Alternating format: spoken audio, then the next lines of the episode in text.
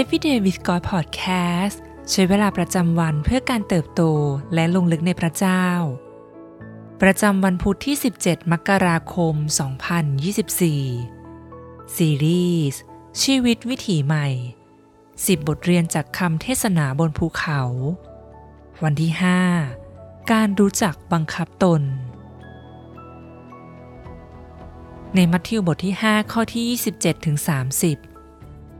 ท่านทั้งหลายได้ยินคำซึ่งกล่าวไว้ว่า ห้ามล่วงประเวณีผัวเมียเขา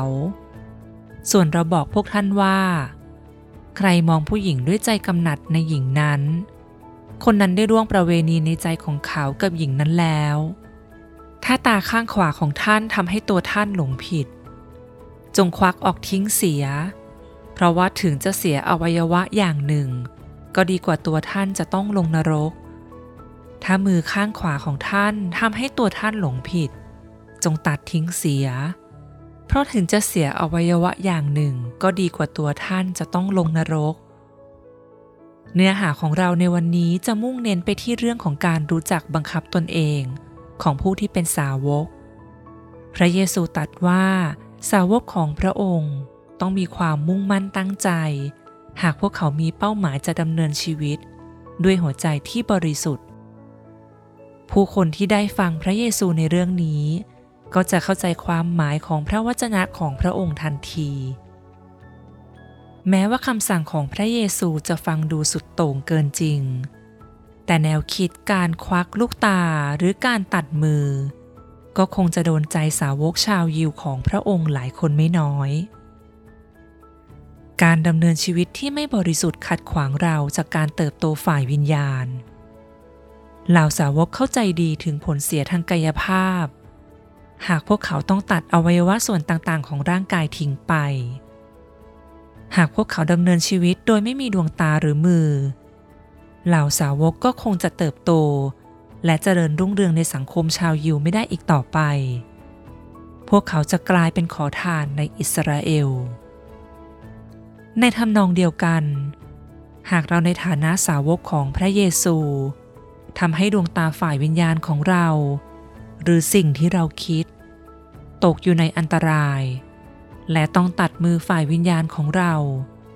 หรือสิ่งที่เราทำทิ้งไปผ่านการดำเนินชีวิตด้วยหัวใจที่ไม่บริสุทธิ์ เราก็จะเจริญรุ่งเรืองและเติบโตในอาณาจักรของพระเยซูไม่ได้เลย ในศตวรรษที่หนึ่งดวงตาเปรียบเสมือนตัวแทนของจิตวิญญาณและความคิด พระเยซูกำลังตรัสว่า เราต้องรักษาความคิดของเรา ให้สะอาด เพื่อเราจะเป็นคนที่บริสุทธิ์ พระเยซูยังตรัสในลูกาบทที่ 11 ข้อที่ 34ถึง35 ด้วยว่า ตาเป็นประทีปของร่างกาย ถ้าตาของท่านปกติ ทั้งตัวก็พลอยสว่างไปด้วย แต่ถ้าตาของท่านผิดปกติ ทั้งตัวก็พลอยมืดไปด้วย ระวังให้ดี อย่าให้ความสว่างที่อยู่ในตัวท่าน กลายเป็นความมืด พระองค์กำลังทรงบอกว่า เราต้องระมัดระวังเกี่ยวกับสิ่งที่เรารับเข้ามาไว้ในใจของเรา กษัตริย์ซาโลมอนผู้มีปัญญา เข้าใจถึงความสำคัญของการปกป้องความคิด และหัวใจของเรา ในสุภาษิตบทที่ 4 ข้อที่ 23 กล่าวว่า จงระแวดระวังใจของเจ้ายิ่งกว่าสิ่งอื่นใด เพราะทุกสิ่งที่เจ้าทำออกมาจากใจ ในพันธสัญญาใหม่ อัครทูตเปาโลเองก็บอกให้เราใคร่ควรถึงสิ่งที่เป็นจริง สิ่งที่น่านับถือ สิ่งที่ยุติธรรม สิ่งที่บริสุทธิ์ สิ่งที่น่ารัก สิ่งที่ควรแก่การสรรเสริญรวมทั้งถ้ามีสิ่งใดที่ยอดเยี่ยม สิ่งใดที่น่ายกย่อง ในฟิลิปปีบทที่ 4 ข้อที่ 8 ในฐานะสาวกแรงจูงใจสำหรับการมีความคิดที่บริสุทธิ์นั้นเป็นเรื่องที่ง่ายมาก พระเยซูตรัสว่า คนที่มีใจบริสุทธิ์ก็เป็นสุข เพราะว่าเขาทั้งหลายจะได้เห็นพระเจ้า ในมัทธิวบทที่ 5 ข้อที่ 8 แรงจูงใจของเราในการบังคับตนเอง ให้ดำเนินชีวิตในความบริสุทธิ์นั้นไม่ใช่ความกลัว แต่ต้องมีรากฐานมาจากความรักที่ลึกซึ้ง ต่อพระเยซูและต่อผู้อื่น สิ่งที่ต้องใคร่ควรในวันนี้ มีความท้าทายในการควบคุม และบังคับตนเองใดบ้าง ที่เรากำลังเผชิญหน้าอยู่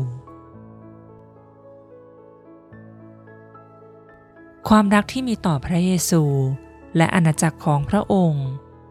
จะช่วยเราให้เอาชนะความท้าทายเหล่านี้ได้อย่างไร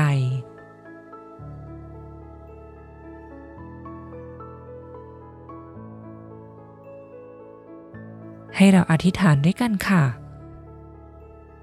พระเจ้าที่รัก เราขอบคุณพระองค์ผู้ทรงเสริมกำลังเรา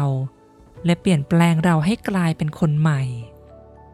ขอพระวิญญาณทรงช่วยเราให้ได้รักษาความตั้งใจในการใช้ชีวิตบริสุทธิ์ วันนี้เราขอเริ่มต้นที่ท่าทีและความคิดของเรา เราขอตระหนักถึงความสำคัญของสิ่งที่เราป้อนเข้าไปในความคิด ขอทรงช่วยให้เราไม่นำตัวเอง เข้าไปสู่การทดลอง แต่จะระแวดระวังหัวใจของเราอยู่เสมอ เราอธิษฐานในพระนามพระเยซู เอเมน